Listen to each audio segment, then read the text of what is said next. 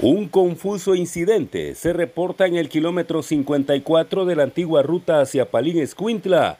Según versión indica que dos personas tomaron por asalto una unidad del transporte colectivo y que algún pasajero repelió el ataque y pudo acertar varios disparos a los presuntos asaltantes y uno de ellos muere en el lugar mientras otro más fue trasladado hacia un centro asistencial. Otra versión indica que el fallecido pudo tratarse de un agente de seguridad privada. Hay una camisa que pertenece a una empresa de seguridad, según fiscales del Ministerio Público serán quienes inicien con las investigaciones del caso para verificar las dos hipótesis, mientras que en el lugar se encuentran agentes de la Policía Nacional Civil y Policía Municipal de Tránsito en resguardo de la escena.